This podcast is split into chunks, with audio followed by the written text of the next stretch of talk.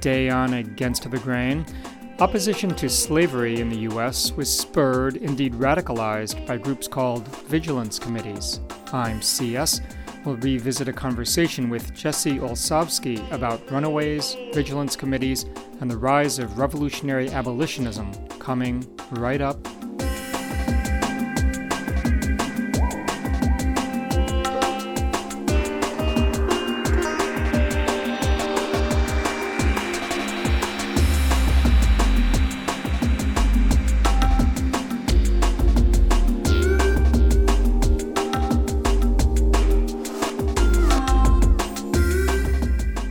this is Against the Grain on Pacifica Radio. My name is C.S. Soong. You may have read a lot about slavery, abolitionism, and the Underground Railroad without coming across mention of vigilance committees. Yet, according to my guest today, vigilance committees played a key role within and in relation to movements to end slavery. In his new book, Jesse Olsavsky asserts that vigilance committees were the militant, highly organized urban wing of the Underground Railroad. He also stresses the importance of the interviews vigilance committee members conducted with fugitive slaves, interviews that acted as a crucial conduit of information, ideas, and strategies for resistance. Jesse Olsavsky is assistant professor of history at Duke Kunshan University in China. His new book is The Most Absolute Abolition Runaways, Vigilance Committees, and the Rise of Revolutionary Abolitionism, 1835 to 1861. When Jesse and I connected recently, I asked him when and where the first vigilance committees were formed. Vigilance committees, uh, the name actually has origins within the French Revolution. And one of the interesting ironies is that it's Southern slaveholders who adopt the term vigilance committees first.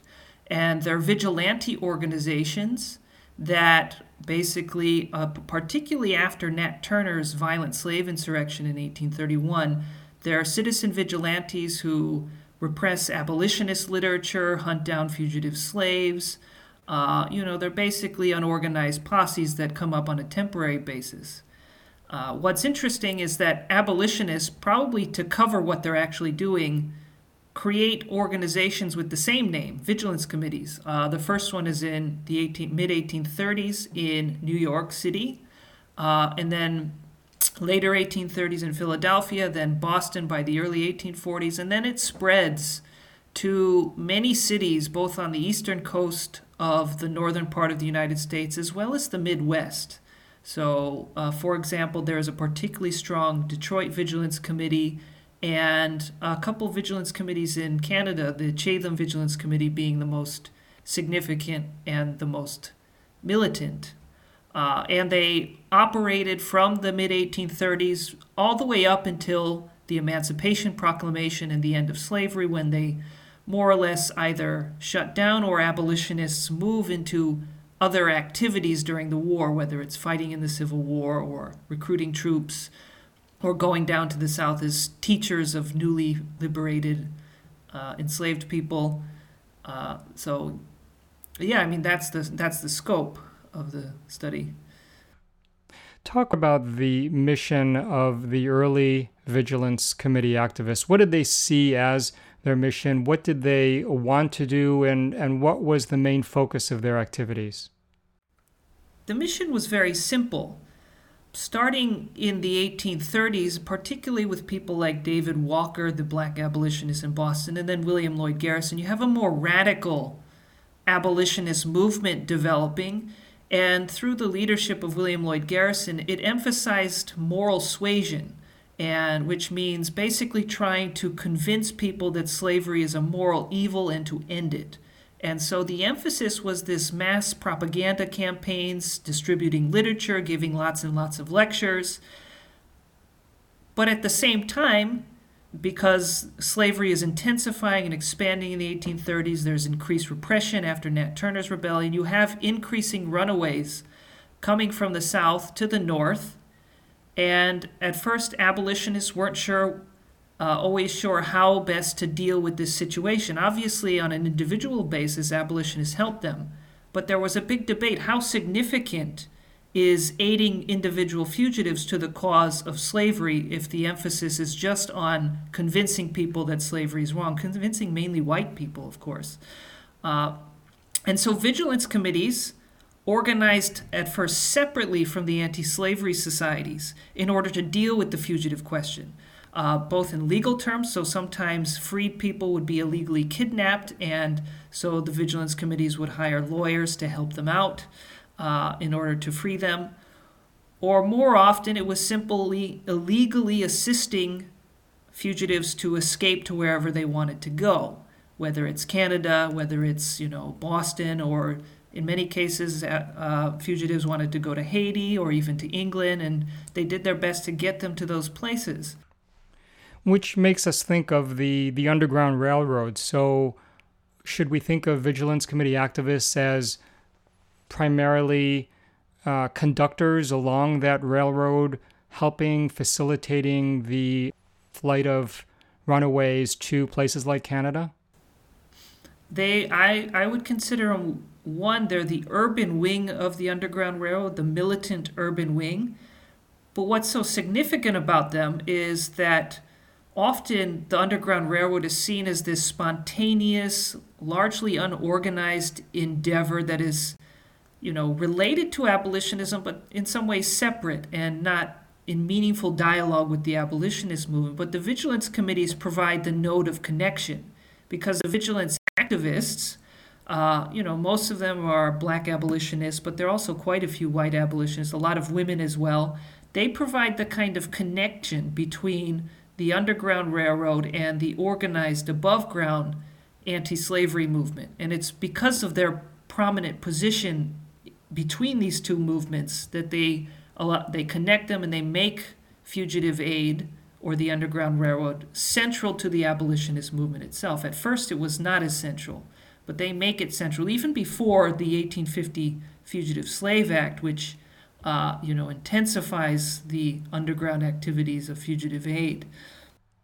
You point to uh, at least some people's opinions that abolitionists in the kind of general anti slavery movement, many of them didn't really know that much about runaways or fugitives. They, they didn't really interact uh, with people fleeing slavery in the South. Um, is that kind of a fair assessment? And that does that point then to the significance of vigilance committee activists actually interacting on on a fairly um, close and intimate level conversationally with runaways? There are two sides to that answer. Um, on one, many white abolitionists didn't have a lot of interactions with fugitives, and thus there wasn't a meaningful dialogue. But there were other abolitionists, mainly African American, but also white abolitionists, who did help fugitives. But often before the establishment of the Vigilance Committee, some of these, especially if they were followers of William Lloyd Garrison, uh, they often believed that I'm doing, I'm helping a fugitive slave uh, because I feel it's morally right, but I don't think it's the most important element in the fight against slavery. And it's the Vigilance Committee activists who do the most to challenge that view and intensify the kinds of interactions that take place between runaway freedom seekers and abolitionists living in the North, both black and white. What sorts of material and other aid did the vigilance committees offer fugitives and runaways who, who came across vigilance committees in the, the cities in the Northeast and in the North? They engaged in all kinds of aid. I mean, the most obvious is uh, legal assistance, but then hiding someone in one's home, uh, paying transportation costs, and giving directions to the next place that they want to go. Um, and sometimes, as I mentioned before, this was long distance travel. Uh, there are a couple of instances of enslaved people wanting to go to Haiti because they knew that this is a fully liberated territory. Uh, or they want to go to England. Some were sent to Jamaica and Trinidad as well, which uh, the British Empire had recently ended slavery in 1838, so that was a destination as well for a few. So there was that. Uh, there was plenty of care work involved, often involving women, but sometimes men. So cooking, for fugitives, knitting them new clothes or buying them new clothes. Uh, often they they would give fugitives a bath or even a haircut uh, because if you have you know a clean, well-dressed individual, one is less likely to suspect them of being a fugitive. So they did that. Uh, some wanted to learn to read, and so lessons were given, uh, often reading out of Frederick Douglass's autobiography or something else. In other cases, medical services. This is something that the black abolitionist William Still mentioned many, many times is that in the South, uh, especially the Upper South, health care for enslaved people was, co- of course, very poor, but even more curious is that in many cases, uh, slave owners made their slaves pay for their medical services needed, whether they needed to go to a dentist or, you know, maybe they broke a leg or something. Uh, in one case, a fugitive jumped off of a train uh, trying to escape and injured his leg very severely. And the Boston Vigilance Committee arranged an amputation because gangrene had set in.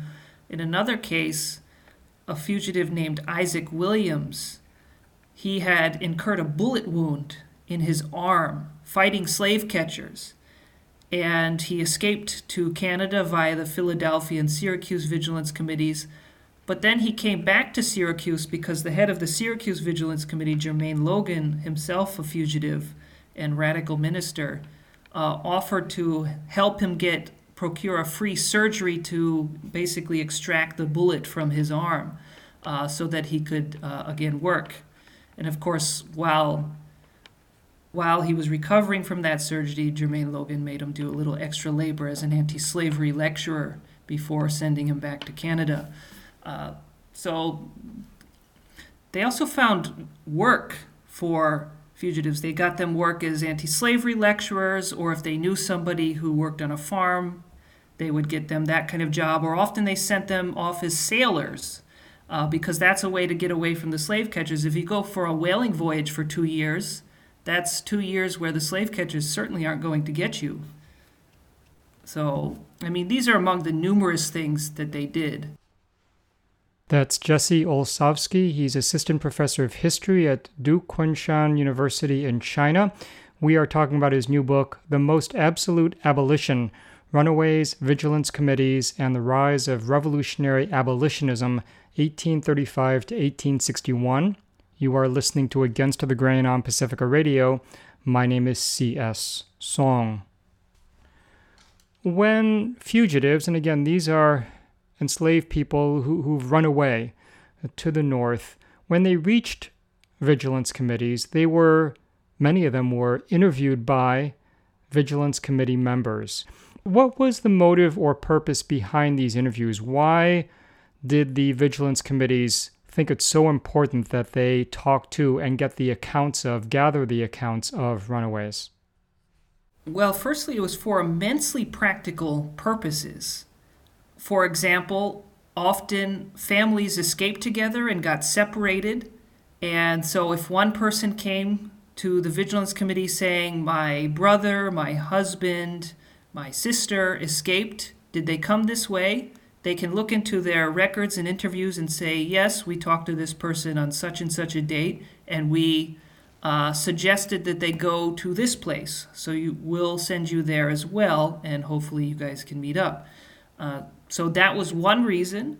Another reason is that sometimes imposters would come to the vigilance committees for aid. These these were people who, in some cases, wanted to spy on the vigilance committees in other cases, uh, there are destitute people who uh, may not have been fugitives but needed aid of some sort, and sometimes they would they would lie and say that they're fugitives when they're not. And uh, very often, the vigilance committees found this out, and they helped they helped these people anyway. Uh, so there was those reasons. There was also the need to understand how people were, were escaping, the kind of networks that they used because going into the South was a very dangerous thing if you're an abolitionist. A number of Vigilance Committee activists do it, but the vast majority do not because you could easily be lynched. And then the other, the final reason is abolitionists didn't have a lot of concrete knowledge of how the system of slavery worked. And this was a this was an important way that they could gather that information through the interviews. Uh, in some cases, white abolitionists conduct these interviews, but in most cases, it's black abolitionists. There's a in many cases a certain level of trust between fugitives and their interviewers that develop. Uh, it's not always instantaneous. Both sides are suspicious of each other, uh, particularly the fugitives who understand that anyone might be uh, pretending to be an abolitionist in order to send them to slave catchers.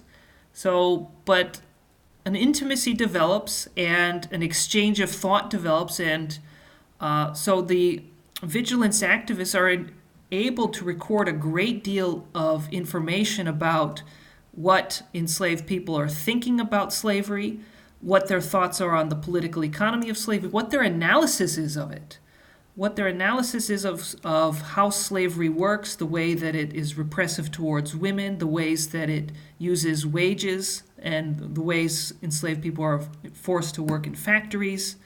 Uh, all of these things, uh, as well as you know, religious and cultural life of slaves and the ways that the master class tries to repress this, all of this information comes out in the interviews, and abolitionists and the vigilance committees write these things down, often in a remarkable amount of detail.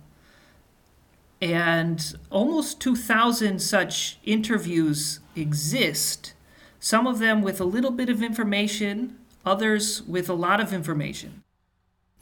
Are you in the process of describing these interviews of fugitives conducted by Vigilance Committee members?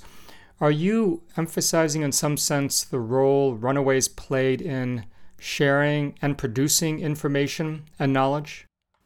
Absolutely. I, the core of my argument, I mean, there are a number of key arguments, but the core of it is that the Underground Railroad is intimately connected to the abolitionist movement, and more importantly, the Underground Railroad is a movement of ideas. And in a meaningful sense, it starts with the interviews. It starts when fugitives and abolitionists start talking to each other, sometimes for the first time.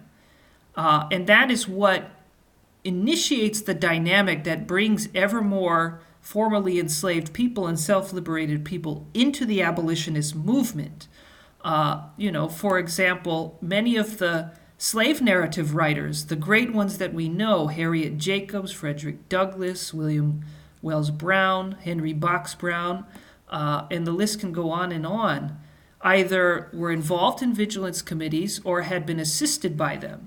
And in many cases, the first time that these people self liberated people tell their story, narrate their life's experience, and denounce slavery is when they are asked to discuss their experiences with Vigilance Committee members. And then very often they start discussing it again as lecturers if they get involved in the abolitionist movement. They uh, practice and hone their storytelling, and then finally they write slave narratives. Uh, this is also the case for Frederick Douglass, the you know one of the more famous fugitive abolitionist who was helped by vigilance committees. He was helped by the New York Vigilance Committee. What did the Vigilance Committee members learn from the fugitives about the connection between the flight of enslaved people in the South in the 1830s to 1860s and the level of labor exploitation in the South? Well, they, I mean, they, they learned a great deal. Part of it is because many of the enslaved people who are able to escape are closer to the north, so particularly in places like Maryland, Virginia, even down into North Carolina. And so often their knowledge reflects in great detail the specific labor conditions there. Uh, so enslaved people, fugitives, talk about they talk about factory labor, particularly tobacco factories. They talk about uh, different forms of hiring out. And by hiring out, you mean what? The hiring out by the slaveholder of the enslaved person to to another employer? Yes, uh, hiring hiring out here means is that a slave owner hires a slave to another employer. So it could be a factory owner, it could be someone working on the wharves or fishermen. And so they would earn wages and they would have to pay a certain amount of their wages that they earn to their master. And they keep, they're allowed to keep a little bit of their wages. Often it's to pay for their medical care. Uh, if they have children, it's to pay for their children. So even if the, the slave owner uh, technically owns these children. He doesn't actually have to pay for their upkeep. The uh, parent has to, and also housing, things like that. And sometimes, even despite this, enslaved people are able to save up enough money to buy their freedom. And the fugitives that come to the vigilance committees do talk a lot about that. Uh, many of them escape because they had saved up money to pay for their freedom they pay their masters, and then the masters decide, uh, well, we're not gonna we're not going to acknowledge our obligation to give you your freedom, and so they have to escape. His name is Jesse Olsavsky. He teaches history at Duke Kunshan University in China. His new book, out from LSU Press, is The Most Absolute Abolition Runaways, Vigilance Committees, and the Rise of Revolutionary Abolitionism 1835 to 1861. This is Against the Grain on Pacifica Radio. I'm C.S. Soong. And Jesse, you write that the hiring out of enslaved people had an effect on the enslaved person's inclination and ability to escape to the north, but it also had an impact on the literal body of laborers, the level of exploitation uh, that might be exercised by, let's say, an urban factory owner against the enslaved person who was hired out by their uh, slave master. Yeah, and so what the interviews suggest is the level of exploitation is increasing. Enslaved people are being worked harder to produce more. But at the same time, another facet that I forgot to mention is the intensification of the internal slave trade, which is going on at the same time. And this is another part of the experience that enslaved people who free themselves uh, bring to the vigilance committees is they talk at length about this. They talk about uh, families being separated. They often escape after learning that they will they themselves will be sold to the deep south to the cotton kingdom, which is driving the global capitalist economy at this time. Uh, and another thing in terms of exploitation that's very significant is that about 25% of runaways who come to the Vigilance Committee are women. And they are very vigorous in their discussion of the many kinds of exploitation that they endure and face. This includes childbearing, which they see as a way of reproducing commodities for the slave power, you know, commodities as new human beings. They talk about doing house labor and farm labor as well as hiring out. Uh, so they do the productive labor, but also the reproductive and social reproductive labor of the plantation system. Uh, and by social reproduction here, I mean the cooking, cleaning, reproducing the the necessities of life for the enslaved population and for the master class, you know, cooking, cleaning, feeding them as well. Remind us what Nat Turner's rebellion in 1831 was about and what impact it had on Southern elites and their response to enslaved populations that they thought might be uh, inspired in some way by what Nat Turner had done. Nat Turner was, as many of you might know, is an enslaved Virginian who had a it was a kind of apocalyptic Christian visionary who organized a slave revolt in 1831, uh, killed a number of white people, and basically caused a panic within the state of Virginia. There was even some discussions which were quickly sidelined of ameliorating slavery or even ending it, uh, but that was quickly repressed and sidelined. And what happens is a very vicious reign of terror within Virginia, but also neighboring states and uh, places in North Carolina and Maryland. Repression of religious, independent black religious meetings, arbitrary imprisonment and beatings and even killings of people. And what's interesting is that fugitives who go to the vigilance committees, they talk quite a bit about this wave of repression. Some of them had experienced it as children, some of them had immediately experienced it, but it was a kind of living memory, this, this repression. And after that, a real serious police state was implemented in the South, which also encouraged people to escape more. Was, things were getting more repressive, and this does coincide with the fact that uh, the cotton economy of the Deep South is intensifying, it's expanding westward. Uh, and so the mix between that intensification of slavery plus the repression after Turner's revolt does encourage many, many enslaved people to try to do whatever they can to get out of the South. And wherever freedom or something close to freedom might be, that's where they go. You write that uh, fugitives, again, these are runaway enslaved people, and these vigilance committees spearheaded the abolitionist turn to violent means in the mid 19th century. So, here are we talking about how uh, many fugitives looked to people like Nat Turner and understood or tried to make their vigilance committee interlocutors understand that uh, violence was an important ingredient in the struggle against slavery? Yes, it's actually a rather complicated story because the abolitionist movement, like many movements, you know, from the civil rights movement to India's independence movement, the question of violence versus nonviolence was a major one. And what's curious is that the vigilance committees started out as branches of Garrisonian abolitionism, which was committed to pacifism and nonviolence. And gradually that commitment to nonviolence eroded. Uh, or became, or the Garrisonian abolitionists became more pragmatic about it. Even Garrison himself, who's always seen as the impractical prince of peace, uh, even advocates slave insurrection as necessary to end slavery by the 18. He's saying this even as early as the 1840s, but more often in the 1850s.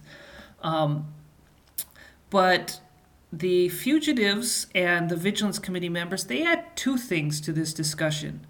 One, they do realize that violence, especially in self-defense, is morally is something that is morally necessary.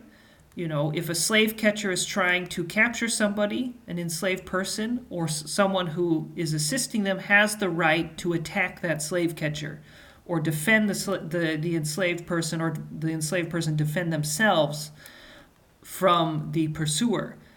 Uh, but other forms of violence develop as well. Uh, prison breaks happen in many cases. But just as importantly, and this gets less emphasized, is that what comes out of the vigilance committees is also a thinking about what is what is revolution or what is revolutionary abolitionism?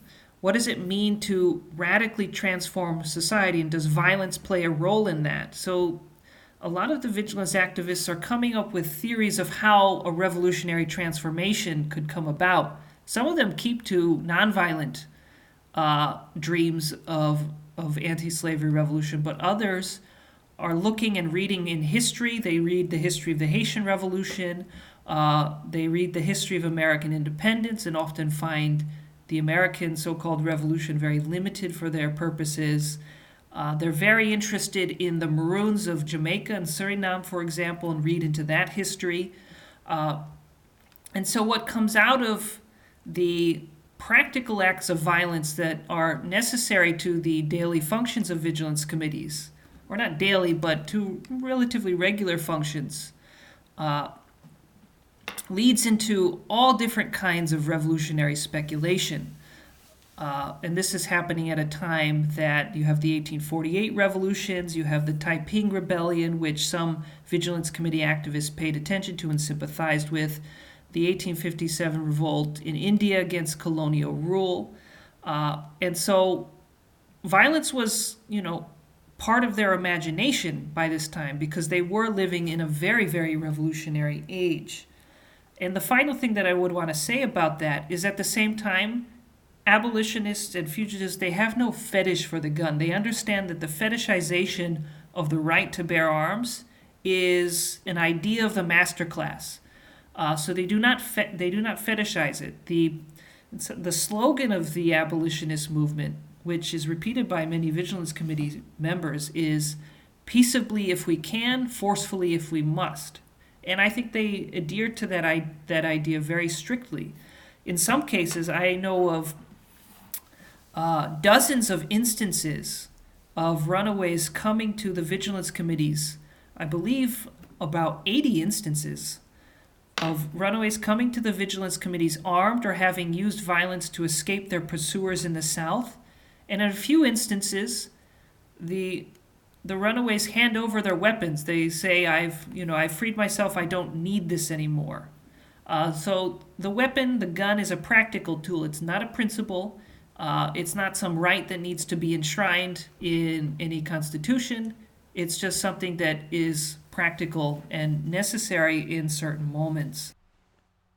His name is Jesse Olsavsky, spelled O L S A V S K Y. He's assistant professor of history at Duke Kunshan University in China.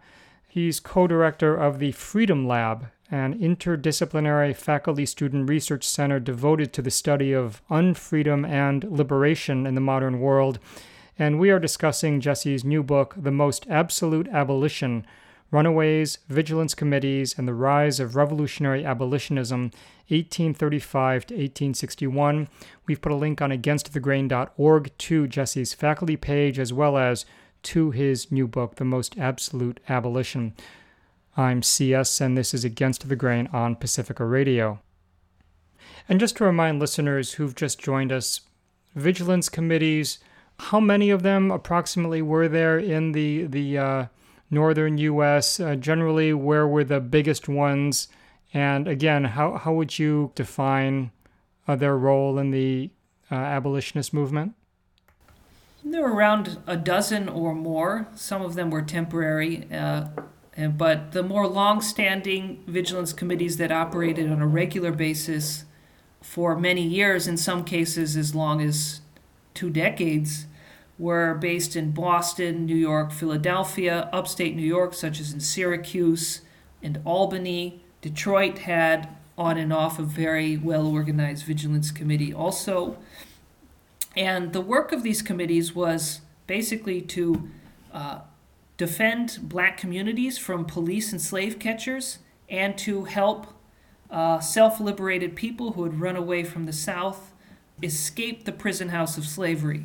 Uh, and they also served as a connecting point between the Underground Railroad, the underground wing of abolitionism, and the above ground public abolitionist movement. You know, the lecturers, the songwriters, the newspaper editors, the public agitators, these uh, groups of people. John Brown makes an appearance in your book, again, the book by my guest Jesse Olsavsky called The Most Absolute Abolition. And I think this is in the context of understanding what the vigilance committees were doing uh, with fugitives, with runaways, as a, a kind of a revolutionary turn in the abolitionist movement. Um, remind us what uh, John Brown did to try to incite a slave insurrection, and, and tell us what role vigilance committees played in the planning and financing of Brown's initiative. So, as many may know, in 1859, John Brown, with a number of black and white collaborators, traveled to Harper's Ferry and seized the federal armory at Harper's Ferry with the idea of arming enslaved people to launch an insurrection. Uh, but also, they wanted to facilitate the, the mass exodus of people who were not able to fight out of the South via the Underground Railroad. Uh, obviously, this plan did not work. Uh, enslaved people realized that as a, min- as a minority within the South, white people are still the majority.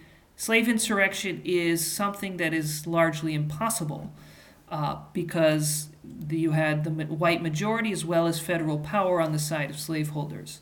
So the rebellion failed, and John Brown becomes one of the great martyrs of the abolitionist cause. The insurrection does spur a huge amount of fear and anxiety in the South, and it is one of the factors that leads to Southern secession in the 1861 in the Civil War. It's one of the factors, not the only. You know, but often Brown is treated as this very secretive individual. And one thing that I point out vigorously in my book is the fact that a lot of the knowledge, ideas, personnel, tactics that he eventually uses in the planning and implementation of his raid come through the networks and people of the vigilance committees. Uh, so, for example, in 1850, John Brown himself was a member and leader of an all black vigilance committee in Springfield, Massachusetts. Uh, he helps runaways along the Underground Railroad and he builds his connections. Uh, he's very picky about who he chooses to associate with, so he doesn't associate with all abolitionists. The people he's close to, like Frederick Douglass, his secret six of uh, co conspirators, uh, most of them, Lewis Hayden, the black abolitionist and fugitive from Boston, most of these people are active in the vigilance networks, and so he goes to them for aid as well as advice uh, about guerrilla warfare tactics. Um, they probably discussed uh, about marronage because both John Brown and Thomas Higginson were interested in this subject. One of his most important meetings is before his raid, he goes to Philadelphia uh, and talks with vigilance committees there about the networks that they use to assist enslaved people to get out of the South, the different kinds of safe houses they use, the places they go to, different contacts uh, and routes that they should be taking. And that proved to be very elemental knowledge for him. Uh, and thus, if you really look at the history of John Brown and his raid and how it develops, the Vigilance Committee activists play a very central role. You mentioned marronage, and that refers to desertion of enslaved people from their holders in the South. Uh, they remained in the South. They set up their own autonomous communities, maroon communities. And, and there is that phenomenon. There are sort of temporary runaways. There are desert, other deserters who remain in the South. How do you see those uh, movements, those actions, those activities in relation to the Underground Railroad? Uh, in some ways, it's imaginatively connected. In other ways, it's direct and practical. So, on the imaginative side, is that vigilance activists were really reading and studying the history of mass marronage in places like Suriname, Jamaica in the West Indies, as well as Brazil, where you had much larger scale maroon communities which were able to subsist and survive and even come to accommodations with colonial governments to maintain their independence. Now, marronage on that scale never existed in the territorial United States. There were smaller maroon communities within the Great Dismal Swamp, with it, which is mainly in Virginia. The vigilance committees took imaginative inspiration from the larger scale uh, marronage and sometimes hoped to replicate it. Uh, in some ways, John Brown's plan uh, is reminiscent of the mass maroon communities that existed in Jamaica, for example. Uh, so, but on the practical side, many self liberated people who had escaped, they escaped from the dismal swamp so they had been Maroons themselves. And they discussed this marronage with Vigilance Committee members. And it became an object of fascination to the Vigilance Committee members. They wrote, uh, uh, fugitives wrote about the Dismal Swamp, but so did abolitionists. In fact, Harriet Beecher Stowe, whose you know first novels, the very conservative Uncle Tom's Cabin, uh, writes a second novel during the mid 1850s after many discussions with Boston Vigilance Committee members and some fugitive slaves. Uh, she writes a novel called Dred, which is about a revolutionary maroon in the Dismal Swamp, and it's a, a book very different in tone than uh, her first novel, which Vigilance Committee members, in fact, happened to criticize. They liked the second novel. So many people think of the, the Underground Railroad as, you know, this this incredibly important avenue of escape, such that enslaved people could uh, move to the north and escape their bonds and, and find places of freedom, in, including Canada, although that's certainly not where all fugitives and runaways ended up. What role do you see the Underground Railroad playing in setting the stage for the Civil War and, and perhaps even being a part, being a causal factor of it? Yeah, a number a number of scholars, not just myself, have have shown pretty definitively that the Underground Railroad was a major factor in causing the Civil War. You know, one of the main causes of the Civil War is the 1850 Fugitive Slave Act and the compromises that led to its passage because it basically made all you know all white northerners as potential policers of fugitive slaves and it seemed as a major intrusion of Southern federal power into their daily lives, which they didn't like, even if they were not sympathetic with abolitionists. And of course, the cause of this was that so many people were, before 1850, were escaping to the north uh, and being assisted by, especially by vigilance committees. So, a lot, you know, historians have shown the politics behind the fugitive slave law and the ways that that debates over that were a major cause of rift between the North and South, breaking apart the kinds of compromises that they had arranged with each other uh, prior to the 1850s. But, you know, on the other hand, uh, what is happening and what I study more is that the vigilance committees, and of course, the uh, especially after the 1850 fugitive slave law, they are increasing and intensifying their militancy. They're becoming uh, more well known in the eyes of Northerners and Southerners, more notorious. They're engaging in some of the major slave rescues of the 1850s. For example, uh, the failed Anthony Burns case in 1854, in which they tried to rescue Anthony Burns from prison, and the you know, federal troops had to enter the city of Boston in order to take Anthony Burns down back south into slavery, which caused a huge uproar in the North, particularly in Boston.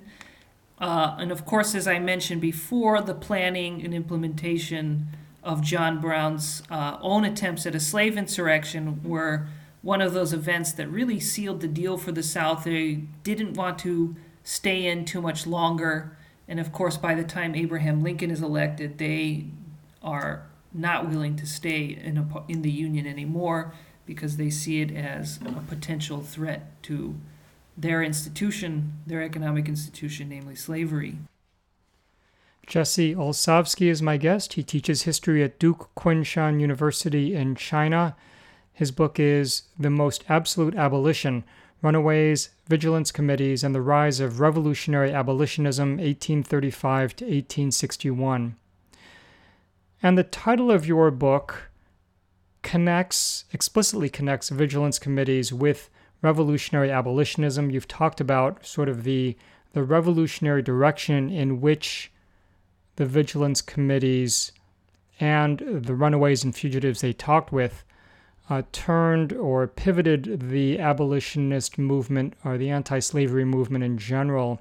Are you arguing then that the anti slavery movement would have been uh, less revolutionary, less militant if the vigilance committees and their work had not existed? Most certainly. Uh, and there are a number of reasons for this. Uh, on one hand, the vigilance committees were the most responsible for bringing self liberated people into the movement uh, in many different facets as uh, anti slavery singers, as autobiographers, as people who worked in anti slavery societies, as newspaper editors. Uh, the vigilance committees did much of that work. That's one thing, and that brought a new kind of militancy to the movement, which is very different from, for example, the British abolitionist movement, which always uh, you know, always had a white middle class leadership, uh, only later started to develop a working class element to it as well. You know, another factor is that the work that the vigilance committees did attracted a whole array of radicals and reformers and ordinary people that were much more diverse than the membership of many of the anti slavery societies, which were often middle class, both black middle class and white middle class. The vigilance committees attracted black dock workers, for example, who were essential to helping fugitives escape by sea. I would probably 25% or more uh, self liberated people escaped by hiding on boats that were moving between Boston and the South or Philadelphia or New York. Uh, women were heavily involved in the Vigilance Committee movement. Uh, you know, doing care work in houses, you know, feeding, caring for, clothing fugitives. But then uh, many kinds of radicals seeking adventure, intellectuals in the Transcendentalist movement, are involved in the vigilance committees. Many fugitives themselves who had been helped by them, who feel that they need to help others, are part of the vigilance committees. Uh, but you also have spiritualists, anarchists, feminists of various kinds, uh, and abolitionists of all stripes. You know, there was, like most social movements, there was a lot of sectarianism in the abolitionist movement people in different camps debating each other over this or that line on this question, etc., etc. But within the vigilance committees, those different factions worked together because they all of the people in the vigilance committees were committed to assisting uh, and defending fugitives, uh, and most especially if they were fugitives themselves. Jesse, you note throughout your book, and particularly in chapter 4, that Vigilance Committee activists criticized and sometimes actively resisted all forms of confinement and incarceration. In what ways and for what reasons did they do this? Yeah, I mean, uh, this and arguments like that are very central to the book because very often when people study the Underground Railroad, they don't treat it as a movement of ideas. Uh, it's only a movement of moving people from here to there um, but what is important, particularly about the vigilance committees, is that all kinds of people come into interaction and dialogue for the first time through their work in the Underground Railroad. And what comes out of this is radical ideas of various kinds critiques of Christianity, you know, ideas about revolution, uh, new forms of music, literature, writing, including, of course, the slave narratives, which are probably uh, one of America's most important contributions to world literature. Uh, but also, I found out researching this that prison abolitionists come out of this dialogue. And what I mean by that is that when self liberated people come to the vigilance committees and they describe their experiences in the interviews, they very often describe enslavement as the prison house. Uh, and the you know this is of biblical derivation, the the prison house of Egyptian bondage in which the Israelites had fled. Uh, and so they describe they describe slavery as a kind of prison, as a kind of confinement, uh, and they go into great detail discussing, you know, the forms of imprisonment that go on in the South. Uh, you know, jails used to uh, incarcerate people to be sold south, you know, the different kinds of punishment go on on the plantation. Uh, you know, some, some plantations had prisons themselves on the plantation. And abolitionists adopted this language. And if you read uh, abolitionist newspapers or other sources, they describe they call slavery the prison house. It was the most important euphemism for slavery. Uh, but at the same time, a number of Vigilance Committee members they started to turn this rhetoric and this critical rhetoric towards prisons and incarceration against prisons themselves, not just slavery or prisons in the South, but also against prisons anywhere. You know, because uh, people who helped fugitives were often sent into prison. Uh, vigilance committees had to raise funds to bail numerous people out of jail who had helped fugitive slaves. Of course, they had to rescue, on a couple of instances, uh, self liberated people from prison. And in a couple of instances, for example, the white abolitionist Charles Torrey, who was imprisoned for helping fugitives in the 1840s, he actually started engaging in discussions and interviews with incarcerated people that he was with, many of them themselves fugitive slaves. And he, des- he decided he was going to write a book denouncing the entire penitentiary complex within the United States. Uh, unfortunately, he def- died of tuberculosis before he could complete this grand project. Uh, but other abolitionists took up these ideas. John Murray Spear, another uh, vigilance activists advocated for the abolition of patriarchy, of private property, of slavery of every sort, but he also advocated the abolition of prisons. And another abolitionist uh, who was involved in the Boston Vigilance Committee even drew up a plan for complete prison and police abolition, and he acknowledged his work with the Vigilance Committee as you know one of the inspirations for it, because earlier he had written uh, manuals for how Boston Vigilance Committee members should track down and fight slave catchers. And after that, he writes his prison and police abolition book a few years later. And so, you know, what I'm arguing is that there was a relationship between abolition and prison abolition, uh, a relationship that's often forgotten but increasingly very, very significant today as the prison has in some ways replaced uh, slavery as the you know mass institution of racialization and exploitation uh, that exists within the United States.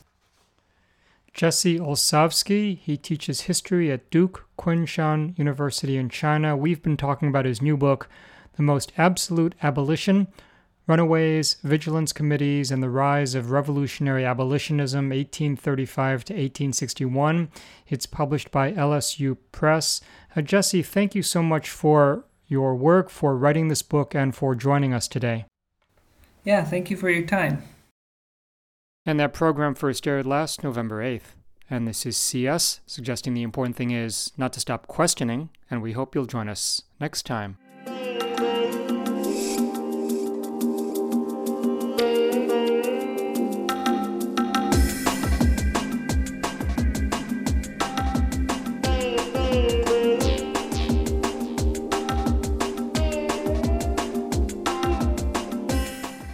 Against the Grain is produced by Sasha Lilley and C.S. Soong. You can visit us online at againstthegrain.org, where you'll find on demand and downloadable audio, resources, and more. You can check us out on Facebook at Against the Grain Radio, and you can follow us on Twitter at Radio Against.